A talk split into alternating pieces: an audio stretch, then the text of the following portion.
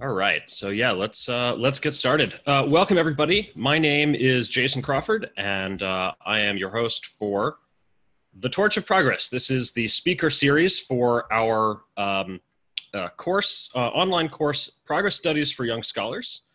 Progress Studies for Young Scholars is an online learning program in the history of technology. Uh, aimed at the high school level. we ran it initially over the summer as a summer program, now being offered um, as an after school program, an online program through uh, the high school, the Academy of Thought and Industry.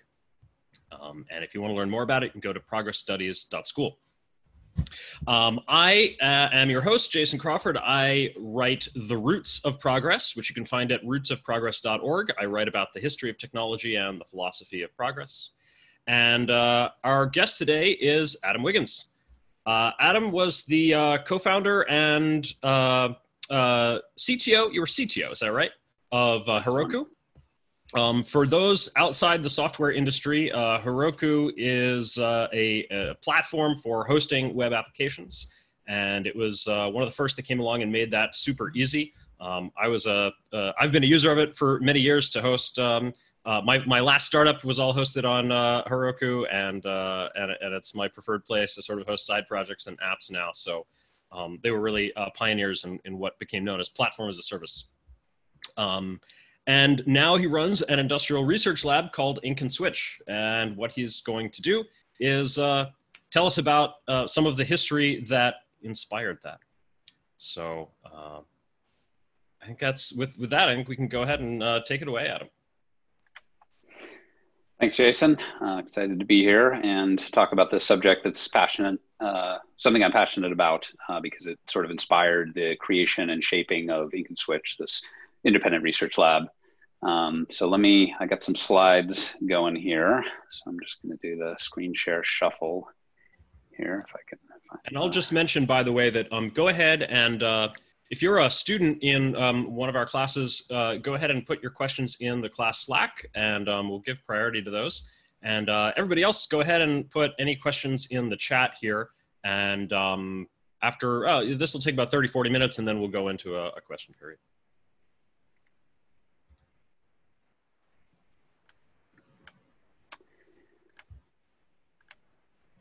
All right, I hope that's looking good.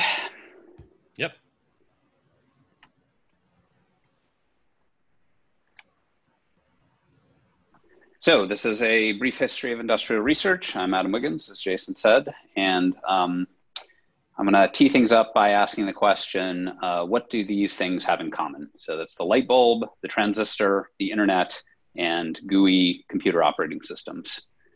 Um, and the answer there, for me at least, in addition to being these transformative technologies, uh, is that they all came out of what I'm going to call industrial research. And I think that industrial research is a type of technology development or a way, more of a method and an approach to technology development that I think is understudied and underappreciated. And I got really interested in the history of it while working on Ink and Switch. And that's uh, why I actually developed these slides. It was for a team offsite a few years back. So with that comes a disclaimer. I know in this forum, you've had some amazing scholars who are deep in their field. This is not my area of study. I'm an enthusiast. I looked into it for a little while because I was interested, and eventually I put together this deck for our team to get us inspired. You can think of it as a form of corporate propaganda, if you like, uh, meaning that in the neutral sense that it's to inspire and excite and create context about the history and the theme we are fitting into. Um, rather than trying to establish uh, myself as a deep authority. So, hopefully, if you're enthusiastic about this stuff too, uh, then we can um, be curious about it together. So before I talk about those four inventions, I've got this kind of spectrum of innovation that um, I often now use as a mental framework. And you can see some examples here, such as electricity, kind of basic understand this basic force of the universe that later was put to work in some basic ways, such as the light bulb, and eventually was deployed widely through the power grid and all that sort of thing. And you can see a similar path for a lot of different stuff like semiconductor materials to transistors to the microchip uh, industry and modern computers, similarly for the information information theory to packet switching and eventually the modern internet. Um, and I think when you think about the institutions that create or the mechanisms we have societally to create these, the far left, the discovery is academic world, universities, that kind of research. And I think of that as being, you know, science in its purest form. It's a search for the truth. It's search for truth. When people, I don't know, in the late 1800s were trying to understand the nature of electricity, it was just what is this weird force that comes out of the sky as lightning or shows up as static electricity? They didn't necessarily know or expect that there would be any application to human life. They're just trying to understand how the world works. And I think that's the nature of science and just pursuing truth as its own as its own end rather than because we believe there's an application. And then the other side of the spectrum, what I usually would just call innovation, is a world I'm very familiar with, which is startups. Um, there's probably other um, places where that happens, but let's say commercial uh, innovation more generally. And there it's really taking a technology that's understood, say in the academic world, and bringing that to wider deployment. And so it's not to say it isn't very hard to operationalize it, but it's not necessarily about something truly new. In fact, very often startups are mobilizing technology that it may have been around for decades, but they're finding a way to bring it into products you can use in your daily life. And it's about you take money from investors, they want to see a return within a, a pretty short period of time, and you need to be able to sell a product to customers. And and in fact, time horizons is definitely a good way to um, understand this, which is academic research has many decades time horizon the results of that may or may not be useful ever, but certainly could be over the course of many decades, where startups need to basically have a product that solves a problem for people and people are willing to pay for it in a matter of uh, just a handful of years. So I think of industrial research as something that fills in this middle gap a little bit and, and in more of a uh, less of a haphazard way, maybe in more of a structured way, which is looking at a five to 10 year time horizon. Okay, how can we take some of the advances from the world of science and academia and um, bring that into something that could be useful to solve problems in people's lives in the real world, so to speak, uh, but not necessarily on this incredibly tight timeline. Should I stop for questions along the way or keep rolling forward? Um, I would say go ahead and yeah, keep rolling forward. Um, if people do have questions, go ahead and put them in the chat, and if there's something that I think uh, you know warrants a brief interruption, I'll I'll call it out. Um, and otherwise, we'll just hold most of them to the end. In that case, we'll dive into some examples. So I think of the Proto Industrial Research Lab as, and I'm sure there's many examples around the world of, of uh, curious inventors, but one who looms large in maybe particularly the American uh, mythology is Thomas Edison. And he had a called a proto-industrial research lab called Menlo Park, located in in uh, kind of New York State. This is circa the 1880s. The picture of Thomas Edison, consummate inventor, circa I think towards the end of his life. This was 1918, and you know he's most famous for the light bulb, but he has a huge list of innovations to his name, including recorded sound. The phonograph was essentially his big breakthrough. Uh, the light bulb, yes, but also the power grid and AC power. There's a whole crazy drama there with uh, Tesla and uh, Westinghouse that you can read about if you're you're interested. But essentially, not just the light bulb itself, but the whole delivery mechanism for electricity on a large scale. Uh, he has this whole project with automated iron mining. I'll talk about, and then uh, to my surprise, uh, he was also pretty involved in movies, projected movies. Um, so this is a guy that just spent his whole life thinking about how can we not only um, invent, but invent things that will have immediate and useful applications in the world. So for example, here's a stock ticker he did for Western Union in 1871. Here he is with his breakthrough, which is the phonograph. That was circa 1878. He was 31 here. And these are the these aren't uh, records, final records. We would think of they're the wax cylinders where they etch that etch that in. I did the light bulb in 1879. There's his patent application. But then it was really the deployment of electricity, like I said, that was the real triumph here. So this is an Edison dynamo at work um, the New York City overhead wiring, and there was pretty substantial social debate about this. In fact, that's that's quite interesting. People were worried that I don't know, people were going to get electrocuted and birds were going to be falling out of the sky and you know blackening the skyline and all that sort of thing. But getting a getting a power grid deployed was just a massive, massive undertaking. Now, getting on to his uh, lab. So here's Menlo Park, and again, I kind of consider this a prototype. He called it his invention factory so this was kind of in the suburbs of New York. Um, that's a drawing, I think, but this is a this is an actual photo. And there's a reproduction of it today in the Henry Ford Museum. So it kind of looks like that. Um, and then later, after his success with electricity, he uh, made another facility, or he opened a new facility called in West Orange, 60,000 square feet, huge building, uh, really just like an inventor's paradise. So he had a, a, machine shop, electrical testing rooms, glass blowing, chemical department, photo, photo, photography department, and a pretty epic library here 10,000 scientific volumes. So clearly, this is a guy that doesn't didn't get a success and just think, now I want to relax. He uh, and in fact, here's a couple quotes of his that that I like. One, he talks about, "I don't really care about rich toy, rich man's toys. I just want the workshop." Right? You can see that when he built. And then also an, an oft-quoted thing that is, "I I obtain money to go on inventing." So it becomes the what I usually call the flywheel of self-funding. And that flywheel is something that I think is um, an important piece of all industrial research labs. Once you get beyond this kind of individual, you need need some way that your innovations fund the next set of things. So I mentioned the iron mining project. So after his big success with electricity, uh, his project that he went after was based on, I guess at the time there was a diminished yield from iron mines, uh, but there was a new technology, and you see it uh, depicted in this image. So basically, you've got um, the ability. It's almost like a fracking kind of thing, where they basically crush up the rocks and then they drop it through the stream that you see there, and they use an electromagnet to pull a stream of the the iron ore out into a separate thing. So that was a sort of a different way versus the classic guys with pickaxes pulling stuff out. Um, and what was amazing about this, he, he, thought, okay, if we build a new kind of um, mine, we can base, or a new kind of, uh, I guess, refining facility. I'm not sure what you would call that exactly. Essentially, can take advantage of this fact that the iron price is going to go up soon. He built this thing it was really quite astonishing. Is a completely automated factory. Um, so that's obviously well before its time. It brings to mind the you know the Elon Musk Tesla Gigafactory kind of thing. Um, so here in the picture, you see a, a, small human there in the bottom. They do the maintenance of the machine, but the whole process runs autonomously. And so he bet his essentially his entire personal fortune. I calculated at about 50 million bucks in today's money, which again, call back to the kind of Elon Musk thing, putting your personal wealth at stake for a project you believe in. Um, and part of what I think is important about this and research in general is that the nature of research is if you're trying something hard, interesting, new, you're going to fail.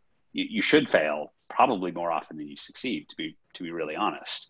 Um, and so, to my point of view, this is impressive because he had a really good hypothesis about the rising iron prices and what would happen in terms of the price of automated factory going down and iron prices going up.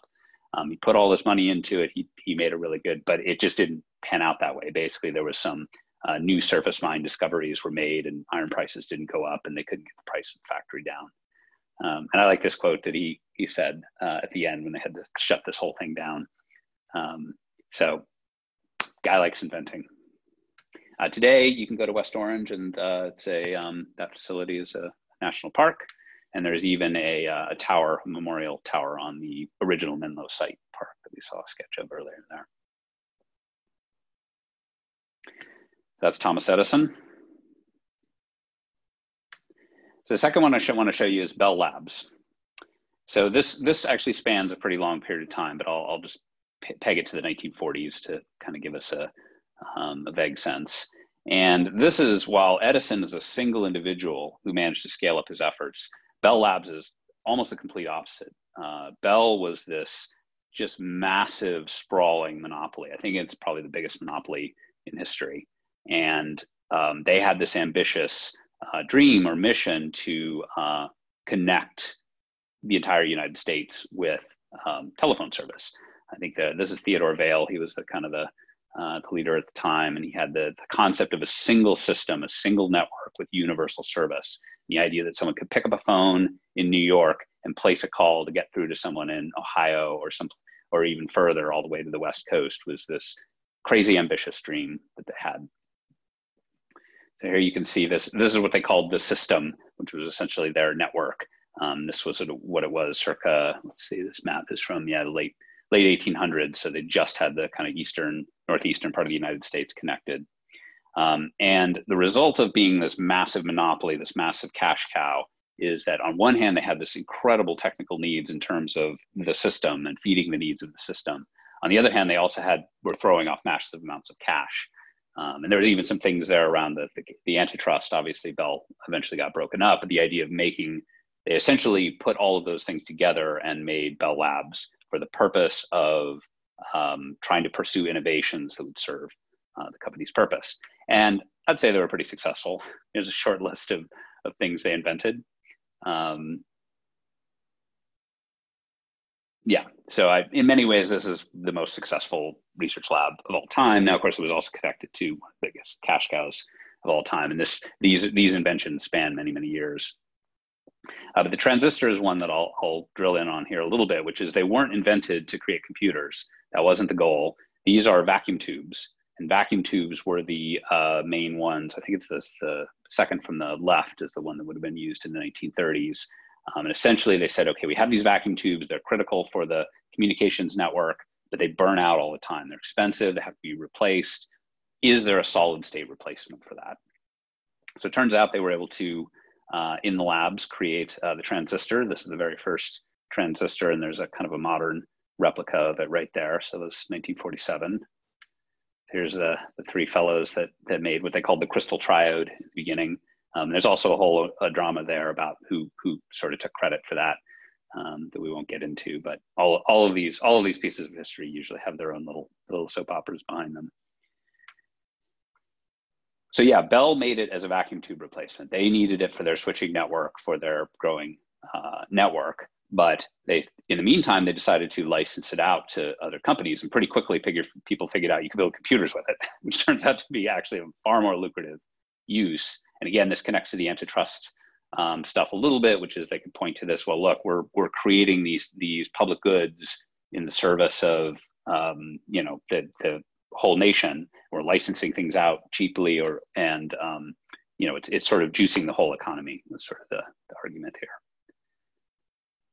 also from bell labs claude shannon who made um, this is the original version of the, the paper uh, notably at the time it was called a mathematical theory of communication later it was renamed to the math- mathematical theory of communication but essentially this is the guy that came up with the modern the mathematical foundation for digital capabilities. So, for example, he coined the word bit.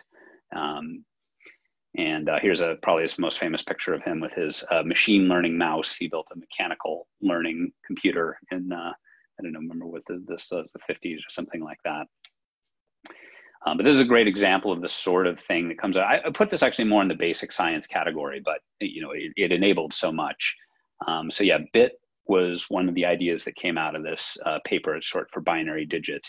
And be this ability to reason about information mathematically and think about signal versus noise, things like bandwidth, error correction, check digits, checksums, all that comes from here.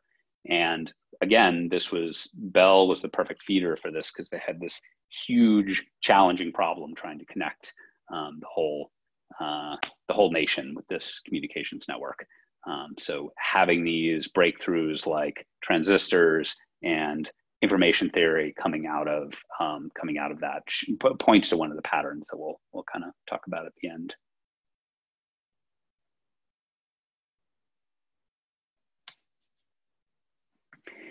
So the third one I'll talk about, again, also cut from a different cloth here because it's a government, um, more of a grant, uh, grant offering agencies, but that's ARPA. So this is circa 1960s. Now, in 1957, Russia put a satellite, or the USSR put a satellite in orbit. That's Sputnik. There's a commemorative uh, stamp. And uh, to say Americans freaked out would be the um, would be an understatement. So there was this panic that the Russians were ahead on science and technology. They were going to put all these satellites into orbit. They were going to c- control the Earth. Um, and I think it was still fresh in people's minds. This was, you know, 20 some odd years later after World War II, where technology was so decisive. Things like the atom bomb, cryptography were the things that decided the war. And so with the Cold War heating up, and now you see the space race is in full uh, is in full swing here. And Eisenhower, who was the president of the United States at the time, um, he was actually pretty. You could imagine a world where there was a president or an administration that was very militaristic about this. But happily, we had one who was very sympathetic to science, to intellectual solutions versus kind of the military approach. And he used what they called the Sputnik crisis to initiate ARPA. So ARPA was a, an institution to essentially hand out grants to things that would advance science technology, particularly related to potentially things that would have military application. And so again, you look at the list of stuff that has sort of come out of this, it's, it's huge packet switching and TCI, TCP/IP, email, RFCs, uh, essentially interactive computing, that is to say doing teletypes versus, versus punch machines, interactive adventure games, wireless networking. Um, and this is a little bit harder to trace because actually, again, ARPA is this grant distributing machine. And so these uh, places like RAND and BBN and SRI uh, were the places that did the actual research. But ARPA was here sort of giving out these grants um, in a way that, and, and, and that continues to this day, although has, has changed somewhat.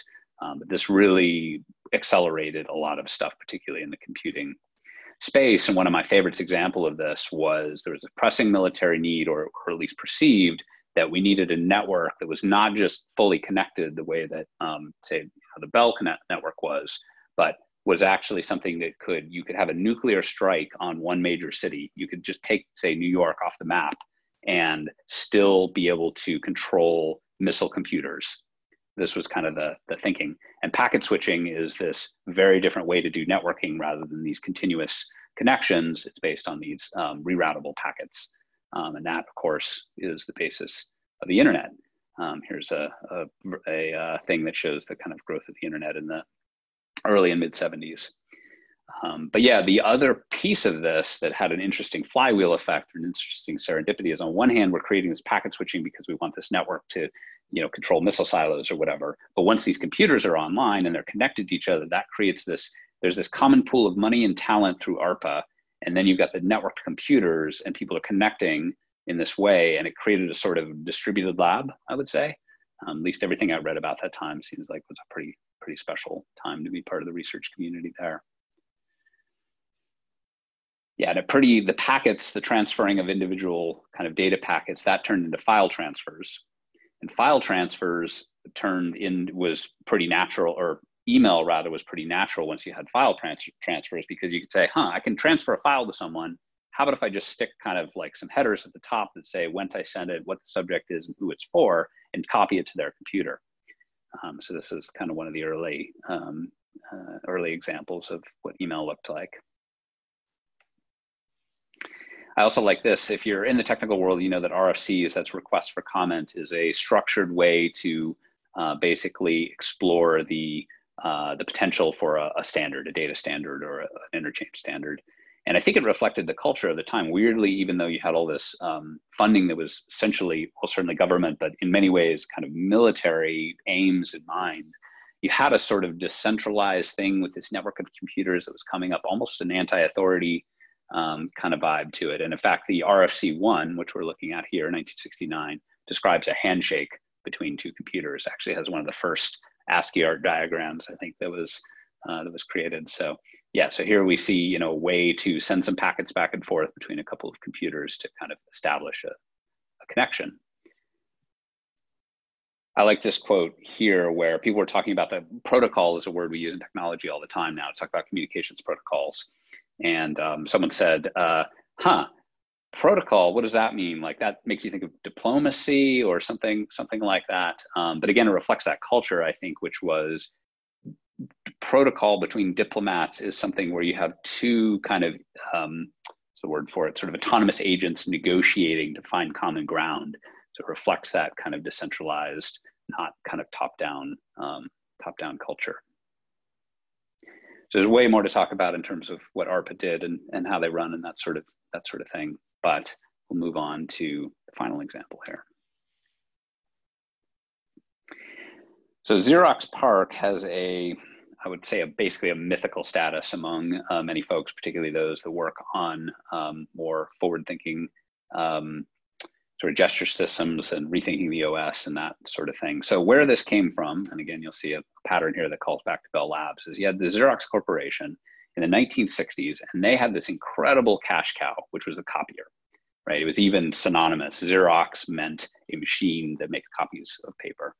Um, and it was it was an incredible cash cow and they were doing very well but they also recognized they were one trick pony and they recognized that if something happened they came along and something changed with office technology there would be pretty knock, quickly knocked out of um, relevance, which was which was quite smart of them. So while they were still producing this cash, they established uh, a research center in Palo Alto, California, and the theme was the office of the future. They basically charged the people that uh, were going to work there with this task of, okay, if we had a time machine, that you go 10 years into the future and see what's in people's offices, what would it look like? Okay, let's build that. And it was incredibly successful. Um, and many, many things came out of it. Laser printers was the biggest one that, um, that I think Xerox was able to uh, commercialize. But you also had something like what you see is what you get word processing, Ethernet, uh, Smalltalk was sort of the, the, the beginning of object-oriented programming. PostScript, which was kind of the modern predecessor to PDF. Uh, cut and paste concept. Video editing came out of here, although notably there. We'll talk about that one in a minute. Um, many others that I haven't even put on the list. So really an incredible, and compared to Bell Labs, actually, which, you know, the innovations I listed was over many decades, this was a pretty short period of time this all came out. So probably a pretty special place to be. They also had this culture that was pretty well known for being quite different from the Xerox corporate, corporate culture. These kind of ragtag mavericks, uh, this kind of California hippie misfit thing. They even had this uh, profile in Rolling Stone you see right here uh, that actually really annoyed the management, but it was it was it was their style. Bean bags and long hair and the people in their sandals at work and all that sort of thing. Probably the most um, kind of striking roll up of all this was the Alto, so this was essentially the world's first personal computer. It, a lot of different uh, there's a lot, a lot, of a lot of different machines have a claim to that, but I think there's a pretty good claim you can make here, and that included this GUI operating system with windows you can drag around, the mouse uh, connected to a network by Ethernet. What you see is what you get: word processing, programming language that was very powerful, object-oriented innovations like virtual memory, uh, so this was really like a modern, what we would think of as a 1990s era Windows computer or Mac, basically existed in this form in, uh, I guess it was the, the early 70s. There's a screenshot of the operating system. Lots of great things you can say about PARC, but a couple of quotes that I liked quite well um, or one, one I like quite well, which was really about the approach to research, which was using stuff, trying to make stuff that they could use. So the Alto, for example, is something that I think they made 100 something and they distributed around the office and they were all using that as their daily work, uh, what nowadays we would call dog fooding maybe. Um, and so they would push themselves to not fully commercialize, not fully operationalize, but make a thing you could really truly use, not a one off science project, something you publish a paper about and move on, which maybe is kind of the computer science uh, approach, but really something you could use over years and, and, and learn about it. Um, maybe as one famous uh, or one one impressive example, uh, Alan Kay took the Alto and the Smalltalk programming language, and he basically just went to a local uh, school and basically just taught a bunch of kids to program with object-oriented programming language and a GUI computer uh, which is pretty amazing, using that to test out that, okay, do we think that this actually is a more intuitive system? Other stuff from here, the Ethernet. There was other kinds of networking, of course, but Ethernet, which is kind of the foundation of modern um, local networking. This is the, the first diagram ever sketched. There's uh, David Boggs with an early Ethernet card. They did try to commercialize the Alto as something called the Xerox Star. It was too expensive. It had some problems. There's again, you know, there's always, there's always the soap opera. In this case, it was that Steve Jobs showed up one day, saw they were doing integrated that into the Macintosh, and in many ways, the Mac became the commercialization of uh, the Alto. I don't think that diminishes in any way the uh, the accomplishments here, but um, that is what something many people think is was a shame, at least for Xerox's sake. They also had lots of other weird stuff. There was this paint program called Super Paint, um, and they had the world's first digitized photo. You're looking at right here. Um, and this was this was another weird project where they just didn't know how to fit it in. It didn't really seem to connect to office stuff to them. Um, but actually, I think I forget if it was this fellow or someone else. But some of the people that worked on that, they got frustrated and eventually spun off. And they uh, uh, became part of industrial, or basically that begat Industrial Light Magic, the special effect movie special effects firm. So all kinds of um, major companies, technology, uh, major technology companies like 3Com, Industrial Light Magic, Apple, um, that essentially were, were sort of fallout from the work they did here. And again, some people will point to these examples and say, well, why didn't Xerox commercialize these? Why wasn't Xerox doing the 3Com, you know, the Ethernet commercialization? Why wasn't Xerox? Um, but from my point of view, you know, the laser printer paid for all of this easily. And I like this quote here that basically says that you have to have the parent company of a corporate R&D lab exploit every idea the lab throws off. Um, because I think that you know if you're having a broad program, there's lots of exchange of ideas. You should be doing all this wild stuff. Only some of it is going to be suitable for commercialization by the by the parent company. So I, I don't consider PARC um, in any way a, a failure by Xerox, even though maybe they did miss some some good opportunities there.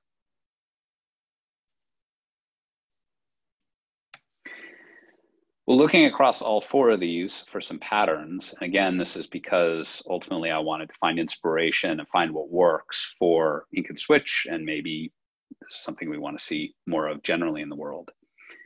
One I think is really important is a, a driving an immediate need, right? Edison looked at the pending iron ore shortage. Bell Labs had the, the ongoing needs of the system, such as vacuum tubes being too fragile. ARPA had this thing about a nuclear strike that maybe or may may may or may not have been realistic, but all of these things had this incredible focusing thing. Because one challenge with research, more academic research, is often that it's I don't want to say unfocused, but without some of the, the pressure or the intensity of a driving need, um, maybe it's a little more wandering. Which again, I think is right for for basic research, where you just want to see where truth takes you. Um, but if you want to produce something that has more application value, I think you need ideally a source of ongoing driving need. Right? Bell was great that way.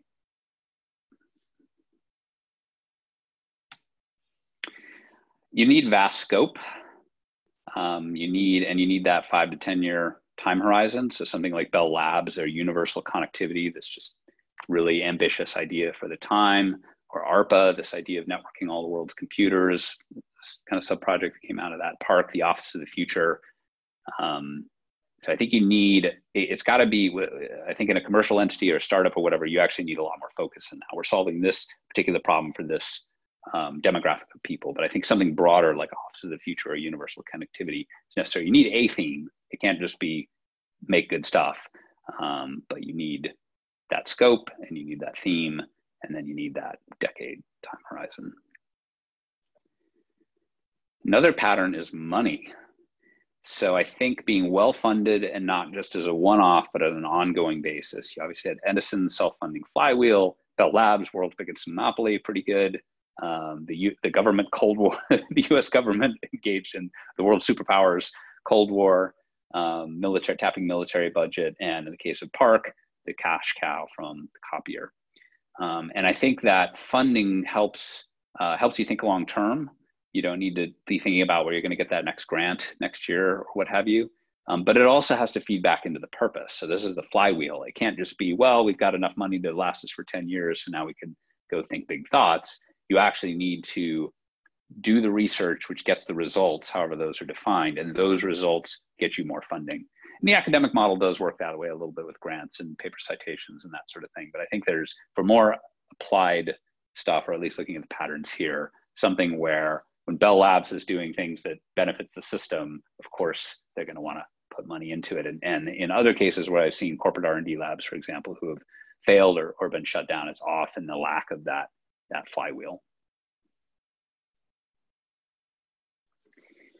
There's also the let's call it the trade-off between openness versus commercializing your secret uh, your secrets. So you might have something like PARC that many people lamented was too secretive, and had they shared more, and um, maybe that would have created I don't know would have gotten these ideas out more, and maybe motivated Xerox to commercialize. I don't know. Um, ARPA is fully open. Uh, Bell Labs seems to have struck a good balance, maybe not on purpose, but sort of happened. But you you know you can't shouldn't commercialize everything. Some scope stuff will be out of scope for you, like SuperPaint at PARC. Um, but it should pay for itself long term by commercializing your key items. And so, of course, that openness and free exchange of ideas is how you recruit the best talent. Um, so, yeah, I think there's a there's an important trade off to to consider there. the facility is important. You know, all of these are very, very based on, uh, or the the first three were very based on physical location and running into each other in the hallways and exchanging of ideas over brown bag lunches and people working in different disciplines. Um, ARPA was more uh, distributed and effectively built the first internet culture, right? RFCs, trading things over email, people in New York talking to people in uh, Los Angeles and feeling like they're part of the same community and they're part of colleagues. So I think you, you do need a place to gather, but it doesn't have to be a, a physical place. Culture wise, you see this freewheeling kind of maverick maverick thing. I think is is pretty commonplace. You, you need the big thinkers, right? Like the the the more someone is kind of invested in the status quo, the less probably they're going to be the right kind of mad scientists for your group. And lastly, there's an ego story here. I didn't didn't touch on this too much, but this comes back to the, the to again the soap operas you can find everywhere, which is Edison made a kind of like some bad calls on DC versus AC. There's a whole thing where he lost control of his his uh, company. He was quite litigious in the movie industry. Um, yeah, Bell Labs had this crazy thing story with the transistor uh, thing. Uh, PARC actually had um, they missed the whole Apple story because they saw homebrew computers like the Apple One and the other things that were part of that is, is just toys. Like, no, what we're doing is big, important things. And amateur, you know, the idea of computers at home, like ironically, they were eventually event, they were basically inventing the world's first personal computer, but at the same time, they were sort of dismissing what we would now today consider a personal computer. yeah, so I think there's a lot to learn from there. We're, we're trying to integrate uh, this stuff into kind of how we do ink and switch. But part of the reason why I like to share it, including with this group, is I'd like to see more groups that work this way, whether it's groups that are under academic environments like universities, whether it's um, corporate R&D labs or truly independent uh, research, I think is something that I think the world could use more of. Um, that's my presentation. And uh, you can read about Ink and Switch on our website. We have our papers published there. And then there's me. I call me a student, amateur student of progress. And you can uh, read about me online as well. So thank you. All right, thanks, Adam. That was that was great. Um, so everybody, we're gonna go ahead and uh, take some questions now. So go ahead and put them in the Slack if you're in one of our programs or um, in just in the chat here on Zoom, and then I'll kind of moderate and, and read off questions.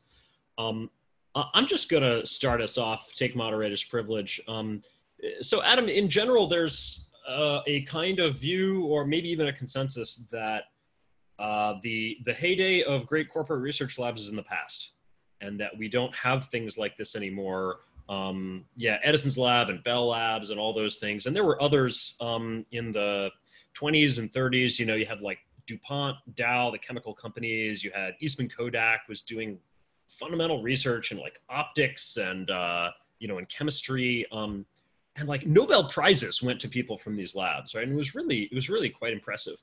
And uh, I don't know. There's a general consensus that it seems like there's we've sort of seen a decline of corporate research that that there's not as much of it going on um, like, what do you think about that? Do you do, do you have thoughts? Do you think it's true? Uh, would you counter that narrative? Do you, do you have thoughts on why it might have happened? How, how is this all sort of transformed? I would counter the narrative that um, great industrial research is in the past. I think it's easy to, of course, here I've cherry picked three or four astonishing examples from a hundred year period. Um, this is always the case, right? Yeah, you look back on music or art or anything else, and if you are choosing from a large period and you're choosing the success stories there, you have a very big pool. Um, at the same time, I have this intuitive sense that relative to the money and interest in technology innovation centering around Silicon Valley, to a lesser degree, maybe also healthcare innovation and so on, we don't have enough of these. This is a, and this is why it's something I'm passionate about. Is I'd like to see this model and or variations of this model uh, be more common. So some examples of modern research labs um, connected, for example, to, to uh, there's connected to academic institutions. That would be something like MIT Media Lab. Uh, there's uh, in the Silicon Valley, you've got Google X. So that gave us effectively gave us self-driving cars. Um, you've got something like um, YC did one called HARC that I think was ultimately uh, didn't didn't pan out. Um, and uh, Dolby is often listed as one that has kind of a research lab, corporate research lab culture. That said, I've struggled to find good um, accounts of these labs because in many cases they're the, the contemporary ones maybe are more private or maybe they haven't published well or they haven't um, you know they may be publishing papers and the way i often find them i don't know even something like microsoft research which in many ways is one of the best marketed let's say and whether or not they're successful or not is um, you know jury's jury's still out on that let's say but but they've done an incredible amount of research in for example the tablet and stylus space space which is where kind of where i'm working now and i tend to find this stuff by you find papers and you look at the the people who wrote them and you see that someone works for X and Y research lab. Samsung has a big research lab, Microsoft has a big one. I go, oh, what's this? And you dig into it and you find it. Um, but I feel like these are not public in the way that say startups are with their kind of uh, outward facing brand. So I don't know how much there's really great labs going on and they're just kind of quiet versus, um, you know, there aren't as many as it seems like there could be. Uh, but yeah, I definitely have the feeling there could be more with the money interest in technology that exists today.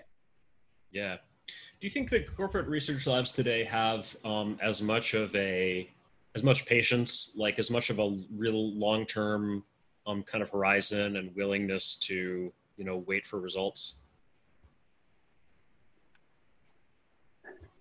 Yeah, that I don't have good information on, but I don't know. I feel that the kind of Silicon Valley likes to use the term moonshot, and I think that's troublesome in some ways. But um, the idea that you should do big stuff and have a bold vision and try to do something surprising and far-reaching that can have a big impact for humanity is is certainly part of the zeitgeist. Um, but whether that translates into action on these on these labs is yeah when you look at something like google x for example so much of that came from the founders i'm not sure what willpower or mojo something like that where they go in and they give them this directive and help them stick to that directive for a long time. Another good example there actually would be the um, the amazon research lab. The name is escaping me at the moment but they came up with the kindle and the fire phone and yeah it's like lab Alexa. 126 yeah that's, that's the one exactly yeah. yeah. Which i think they um, actually um, yeah that acquired as i recall but yeah. Eh, interesting. Didn't know that part, but at, at, least as I understand it from some some folks that work there, um, you know, very much you had Jeff Bezos has his eye on the long term. He has this incredible authority, both moral and actual, as a founder um, and as as the leader of the company, and the willingness to say, look, it's okay to go and do a massive public failure like the Fire Phone because we're just going to keep going and try other stuff, and then we'll have a huge success like Alexa. Um, yeah. So, so maybe you, you need that courage and that long-term vision to come from those really kind of cult of personality leaders. I would like to see us get more systematic in a way that people can, or we could we could form uh, research institutions that could do this kind of work that doesn't depend on the singular leadership of Larry and Sergey or Jeff Bezos or whatever. Yeah, and it's interesting that I, I don't recall those sorts of um, you know charismatic visionary founders as being so crucial in the past, right? Like it's not like there was one visionary founder of AT&T and he was the one who created the lab and you know it was only because of him and so forth, right? So um I don't know, it makes me wonder, you know, there's it, like a, a thread that intersects with this is there's a general idea out there and again I don't even know 100% how much I believe this, but there's a general idea out there that corporations have become more short term right? You hear this all the time that, oh, Wall Street only cares about quarter to quarter earnings. Um, in fact, we've had just recently launched a whole, um, you may have heard of Eric Ries's long term stock exchange, which is literally a whole public, you know, exchange uh, for equities that is supposed to like be a platform to try to fix this short termism, um, which is a really interesting one to watch, in my opinion. So um, I don't know. I wonder sometimes whether some of these things factor in but I haven't put the whole picture together myself. I would say. Sorry to butt in, but I think we have a number of questions in the chat as well. Yeah, I, exactly. I was just uh, gonna go to those next. Okay. So um, yeah, let's uh, let's go. So um, uh, so Michael asks, how is Ink and Switch different from uh, Stanford Research Institute and other contemporary examples of industrial research labs? Uh, and would you consider intellectual ventures an industrial research lab? So for the first question, the key difference with Ink and Switch is that we are independent. Um, and this is a perhaps not replicable, although I wonder, but the typically with a lab, it's attached to a university um, or it's attached to a corporate parent. And we had this idea that we could do that same kind of research with a theme, but starting with investor money. And we essentially made a, you know, used our, I don't know, Silicon Valley street cred to um, get some investors that were willing to make what, what's basically a pretty small grant. This is key with research. You need to do things on a shoestring budget. Uh, so there's a whole art to that that I can talk about. But essentially, we were able to get a small grant where we said, we have formed an entity, you know, it's a legal entity and you can purchase shares in it, but we are never going to return a profit explicitly. Um, and the idea is what we will actually produce is a call it a you call it IP if you want to if you want to use that terminology, but we'll produce a stack of essentially reports on here are three good places to start businesses where we sort of validated technology and market and timing and other things. And here's a stack of you know ten others that we've um, sort of falsified. Time isn't there's something interesting there, but the time isn't right, or the technology doesn't work, or something like that. And so the the the idea here is that they could pay for essentially intel or, the optionality of being able to use this for spinouts. And in fact, that's what we ended up um, doing. We have our first spinout, which is what I'm working on right now, which is called Muse, which is a kind of um, a, a creative tool for the iPad, a tool for thought. And it came out of a bunch of weird research ideas that I think would have been pretty impossible to make in a startup because we spent several years exploring things that were way off the map in terms of what people expect from a from a product like this. And now we're in the process of trying to turn that into something that can be commercialized. And then if that throws off some good results, that this comes back to the flywheel of funding, which is the the lab has a small piece of uh, Muse, and if it has that plus some other uh, stake in some other companies that spun out from it, and potentially one or more of those gives a return, that money can go back into the lab to do more research. So the independent nature of it is um, uh, is I think what what makes Ink and Switch different. Cool. And the second one question. was intellectual yeah. intellectual yeah, ventures. Yeah, would you consider them an industrial research lab? I'm quickly googling, so as you can see, I have no, no uh, yeah, we can. Uh, I mean, we can we can move on. It's uh, Intellectual Ventures is Nathan Myhrvold's uh, company, which uh, I think of as more of a um, investor in patents as an asset class. Um, uh, so I think they do less. They try to get research going and maybe manage it, but I think that the research is maybe more done by other people. Um, let's just uh, move on. Um, I, I, will quickly note there there is another category of kind of labs that's maybe um, more in the vein of what you talked about, which is uh, Evan Williams has Obvious, and uh, Max Levchin has one whose name is escaping me. But the idea there is, yeah, you have maybe a little bit like the Edison vibe, where you have some entrepreneur who's been successful. They make this vehicle to explore some weird ideas, maybe do some investment, but the ultimate goal is to incubate a startup. Um, so I, I, think that's on the same dimension, but maybe doesn't quite have the time horizon that um, that I'm thinking of. Cool. All right, let's uh, let's see if we can get through a few more questions. So Ryan asks for your thoughts on Dynamicland, which was one of the projects that came out of HARC, which you mentioned earlier. And is it is it missing one of the ingredients of a good lab potentially, such as e.g. ongoing funding? I feel like that's a leading question, uh, but yes, Dynamicland is Bret Victor's work on physicality in end user programming. Um, it's an incredible piece of forward thinking uh, research for sure. That said, uh, does not have that sustainable funding model. Um, so it, I think it serves, like a lot of Victor's work, as a great inspiration in terms of the work itself. But I think it, from what I've seen, I don't know a ton about it, but um, from from the outside, it seems to lack that that flywheel a little bit. Um, so I think that's a that flywheel is something that uh, we're all still searching for. Because to some degree, whenever you take funding, that's going to automatically change your incentives and your priorities and trying to keep the purity of the research while also making something uh, fundable on an ongoing basis is quite a challenge. Yeah. and Bret Victor has managed to keep it going. I think he's scraping together donations from you know people who sort of buy into the vision. But um, and I absolutely do think that, especially for really early stuff, that some kind of social funding, in the same way that you do Kickstarters for games and whatever, is, is possible. Um, one example I'll, I'll name there on a small scale is Andy Matuschak, also doing tools for thought work, and he has a Patreon set up, and he basically is self-sustaining with that. Now he doesn't have a big team; he's working on digital things, so he doesn't need a lot of materials or whatever. Maybe that's not super scalable, but I think there are enough people who are interested and excited by this that you could run it as almost more of a, a nonprofit um, approach, at least in the early days. Yeah, Andy is more of a one man lab, but I think these things can go through stages as well, where one person can prove out a concept.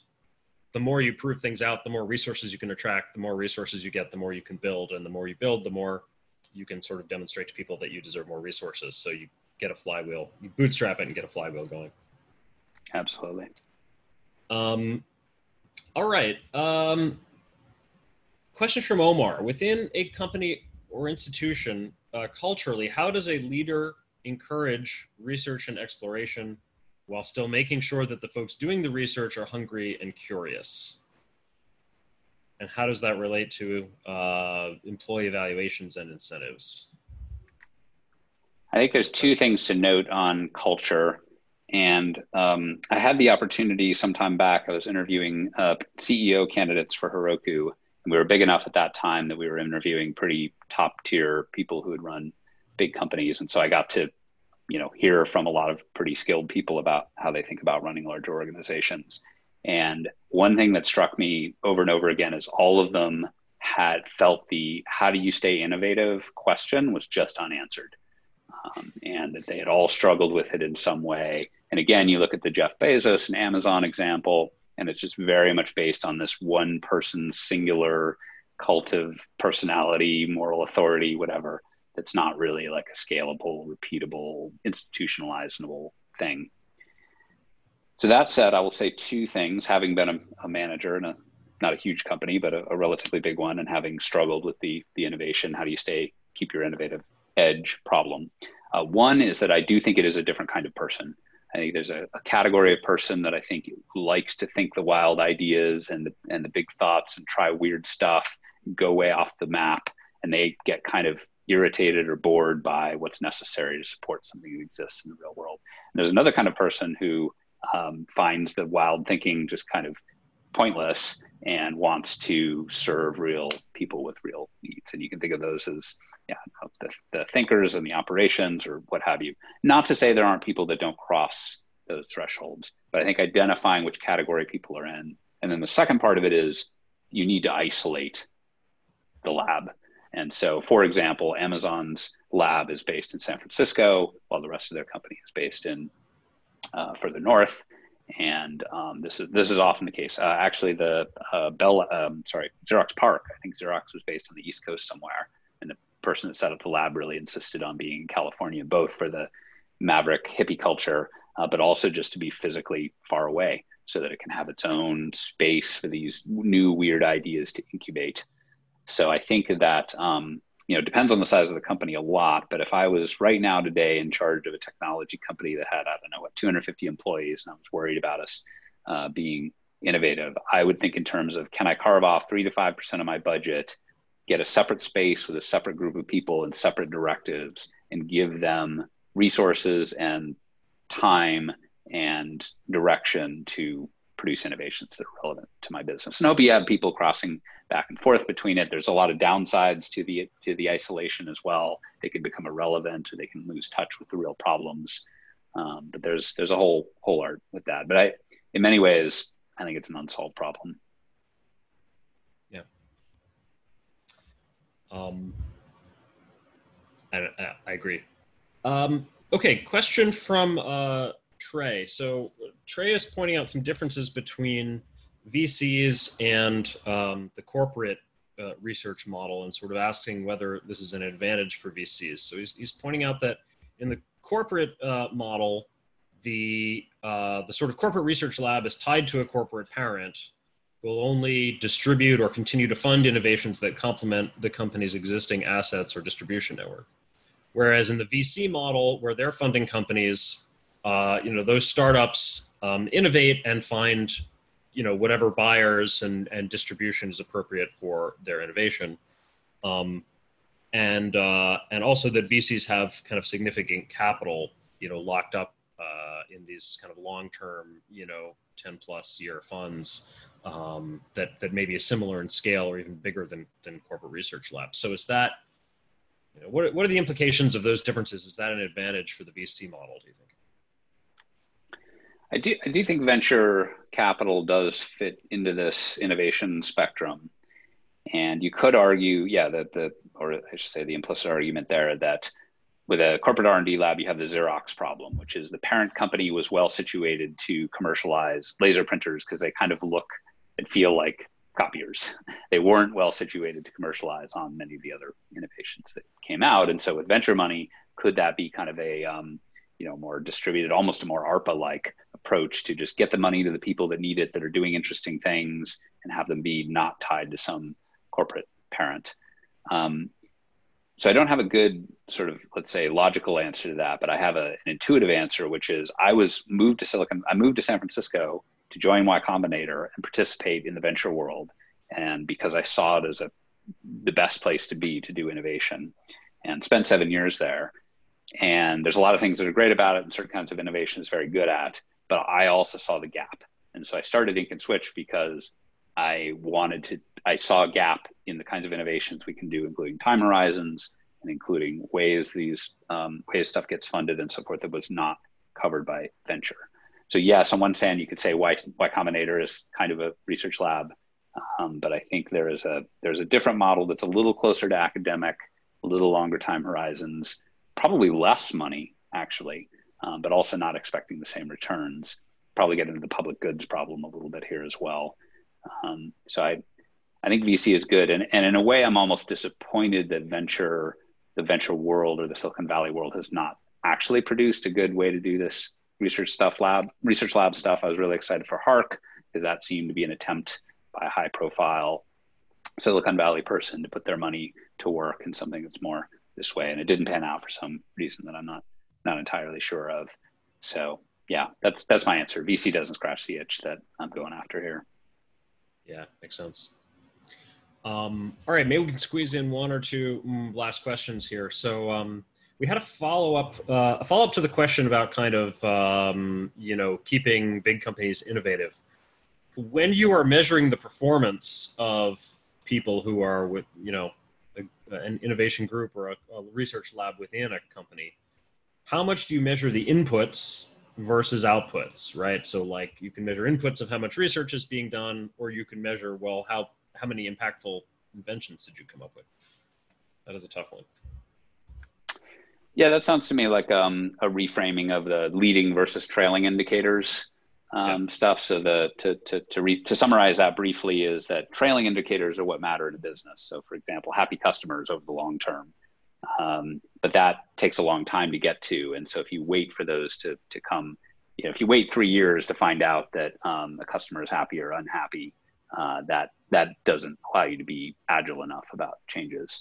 So then you look for leading indicators that indicate um, that you're going to earn revenue or that customers will be happier that you've solved people's problems. And I think the same thing exists for research, which is it's natural to look at the leading indicators like how much are you publishing, uh, because the trailing indicators for these time horizons are really tough, right? And certainly investing in venture has the same problem, which is you can't tell if a fund is good for 10 plus years because that's just how long it takes to get the returns. And I think you have a similar time horizon, if not more so here, which is the impact of all these different things we've talked about uh, in these four examples took a pretty long time to see. Not in every case. Um, so if you're if you're judging based on that, probably the people that did the research have already left your lab by the time you give them their performance review. So I think I think you need both the overall value of the lab. You do need to keep an eye on what's the actual impact here, but you absolutely cannot use that for ongoing performance evaluation. And so you do need to find those leading indicators. And I think a lot of it does depend on and just sort of taste and judgment of whoever's whoever's guiding the ship.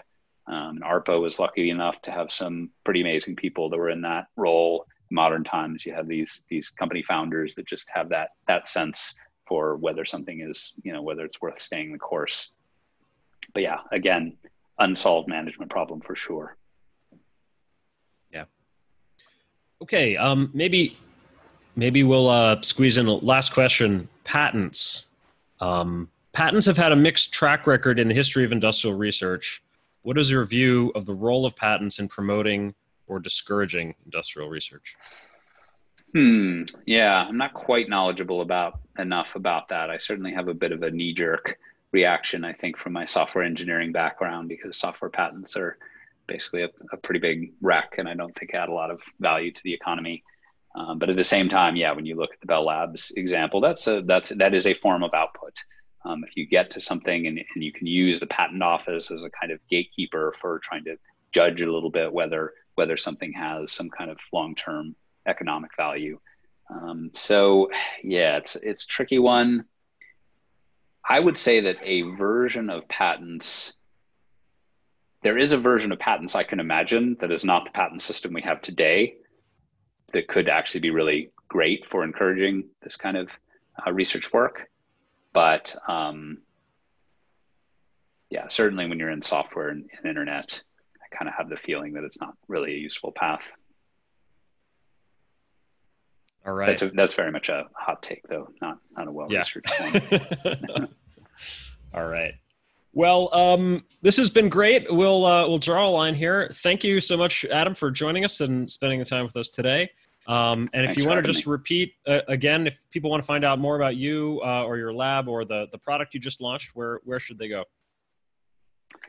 Yeah, so inkandSwitch.com will take you to our minimalist homepage where we link all of our various papers. If you, for some reason you have a, a desire to read 5,000 word essays about the fine points of CRDTs or tablets and styluses. Um, and then the spin out venture I'm working on now called Muse is at museapp.com. So it's an, an iPad app. And, um, and then my, my homepage is adamwiggins.com. And Great. go ahead and say hi to me on Twitter, maybe. All right. And uh, if you want to find out more about progress studies for young scholars, uh, that is at progressstudies.school. And you can find my stuff at rootsofprogress.org. So, uh, all right. Thanks, everybody. And um, join us again in a couple of weeks for the next one of these. Um, and thanks uh, again, Adam. This is great. Great talk, great conversation. Thank you. So long, everybody.